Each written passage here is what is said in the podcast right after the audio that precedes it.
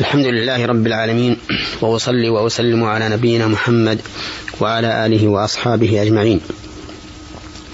أما بعد أيها الإخوة المستمعون فإننا في هذه الحلقة الخامسة عشرة من حلقات أحكام من القرآن نتكلم على قول الله تعالى إن الذين كفروا سواء عليهم أأنذرتهم أم لم تنذرهم لا يؤمنون. ختم الله على قلوبهم وعلى سمعهم وعلى أبصارهم غشاوة ولهم عذاب عظيم. في هذه الآية يبين الله سبحانه وتعالى حال هؤلاء الكفار المكذبين لرسول الله صلى الله عليه وسلم ومآلهم. أما حالهم فقال سبحانه وتعالى سواء عليهم أأنذرتهم أم لم تنذرهم لا يؤمنون. أي أنهم لا يؤمنون سواء أنذرتهم أم لم تنذرهم. وذلك لأن الله ختم على قلوبهم وعلى سمعهم وجعل على أبصارهم غشاوة. وهذا كقوله تعالى إن الذين حقت عليهم كلمة ربك لا يؤمنون ولو جاءتهم كل آية حتى يروا العذاب الأليم. ولا ينافي هذا. ما علم من أن بعض الناس يكون كافرا بالله عز وجل ثم يهديه الله سبحانه وتعالى إلى الإسلام فيكون من أئمة المسلمين ودعاة المسلمين وأنصار الدين. لأن الكلام في من كان كافرا وقد حقت عليهم كلمة الله عز وجل فإنه لا يمكن لأحد أن يهديهم. أما من كان كافرا ولم تحق عليه كلمة الله وعلم الله منه أنه سيتوب ويدخل في الإسلام فإنه لا يدخل في هذه الآية. إن الذين كفروا سواء عليهم أأنذرتهم أم لم تنذرهم لا يؤمنون ختم الله على قلوبهم وعلى سمعهم وعلى أبصارهم غشاوة. ختم الله على قلوبهم وعلى سمعهم. جعل الله الختم وهو الطبع بعد بعد الإغلاق والاستيثاق يختم على الشيء حتى يبقى مختوما لا يصل إليه خير فهؤلاء ختم الله على قلوبهم فلا يصل إليه الإيمان وعلى سمعهم فلا يستمعون ما يتلى عليهم على وجه ينتفعون به. أما الأبصار والعياذ بالله فجعل الله عليها غشاوة لا يبصرون ولا ينظرون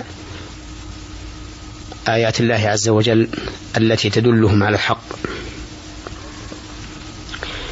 وبين سبحانه وتعالى أن لهم في الآخرة عذابا عظيما. فقال ولهم عذاب عظيم. يستفاد من هذه الآية الكريمة أن من حقت عليه كلمة الله من الكافرين لا يمكن أن يؤمن سواء أنذر أم لم ينذر وسواء رغب أم لم يرغب.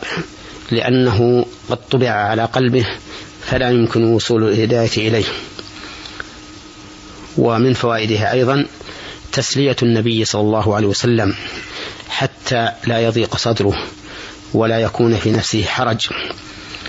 كما قال الله تعالى لعلك باخع نفسك على آثارهم لعلك باخع نفسك ألا يكونوا مؤمنين. وقال عز وجل فلعلك باخع نفسك على آثارهم إن لم يؤمنوا بهذا الحديث أسفا.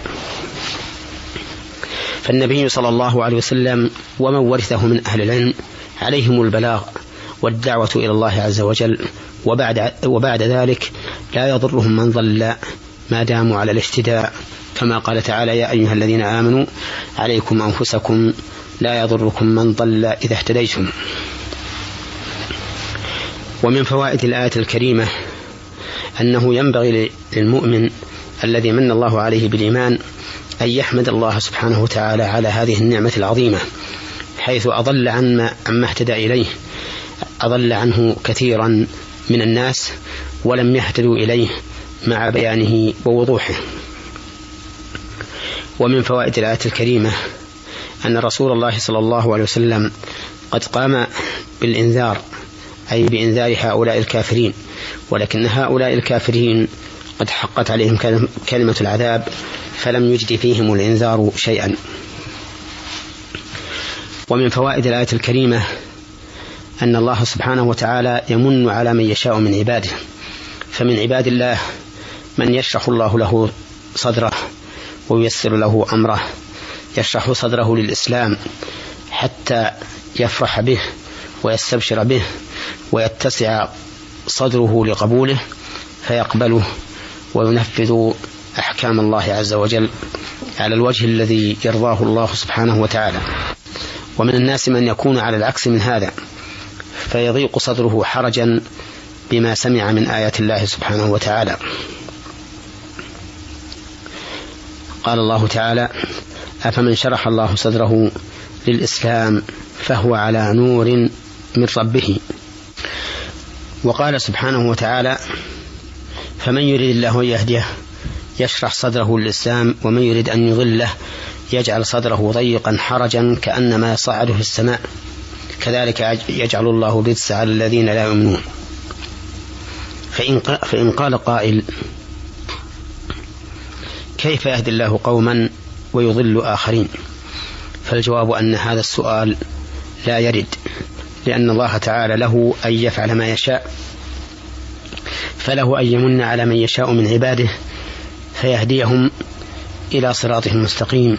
كما قالت الرسل لقومهم إن نحن إلا بشر مثلكم ولكن الله يمن على من يشاء من عباده. ونقول ثانيا إن الله سبحانه وتعالى لا يهدي إلا من كان أهلا للهداية ولا يضل إلا من كان أهلا للضلالة. كما قال الله تعالى الله أعلم حيث يجعل رسالته.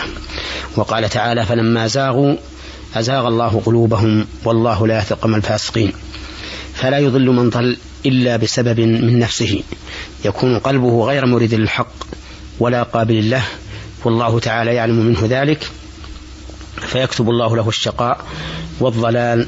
نسأل الله الهداية. ومن فوائد الآية الكريمة أنه ينبغي للإنسان أن يكون دائما على حذر وأن لا يعتمد على نفسه وأن يخشى من الزيغ والضلال وأن يسأل الله سبحانه وتعالى دائما الثبات على الحق والموت عليه وأن, يسأل وأن يحمد الله الذي من عليه بالهداية وقد أضل قوما آخرين. ومن فوائد الآية الكريمة إثبات الجزاء. في قوله تعالى ولهم عذاب عظيم. ومن فوائدها إثبات حكمة الله فإنه سبحانه وتعالى لم يعذب هؤلاء إلا لاستحقاقهم العذاب بكفرهم بالله سبحانه وتعالى وبما يجب عليهم الإيمان به. ثم قال الله عز وجل ومن الناس من يقول آمنا بالله وباليوم الآخر وما هم بمؤمنين يخادعون الله والذين آمنوا وما يخدعون إلا أنفسهم وما يشعرون. وهذا هو القسم الثالث من الأقسام التي ابتدأ الله بها هذه السورة. وهم المؤمنون الخلص والكافرون الخلص والمؤمنون بألسنتهم دون قلوبهم. قال الله تعالى ومن الناس أي بعض الناس يقول آمنا بال يقول آمنا بالله وباليوم الآخر لكن يقولها بلسانه. ولهذا قال وما هم بمؤمنين؟ أي ما هم بمؤمنين بقلوبهم؟ بل هم في قلوبهم منكرون لا يعترفون بهذا ولا يقرون به والعياذ بالله. يخادعون الله والذين آمنوا وما يخدعون إلا أنفسهم وما يشعرون. أي أنهم في عملهم هذا وسيرتهم هذه يخادعون الله والذين آمنوا وما يخدعون إلا أنفسهم. والخداع والمكر والكيد معناهما متقارب وهي الإيقاع بالخصم من غير أن يشعر. هؤلاء يتظاهرون بالإيمان ليخادعوا الله والمؤمنين فيظنون أنهم أحسنوا صنعا ولكنهم أساءوا صنعا وسبيلا.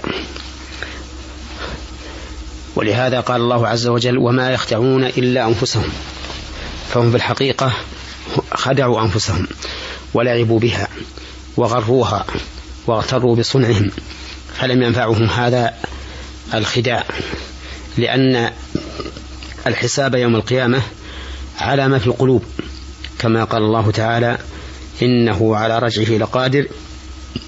يوم تبلى السرائر فما له من قوة ولا ناصر. وقال تعالى أفلا يعلم إذا بعثر ما في القبور وحصل ما في الصدور. إن ربهم بهم يومئذ لخبير. وإلى حلقة قادمة إن شاء الله.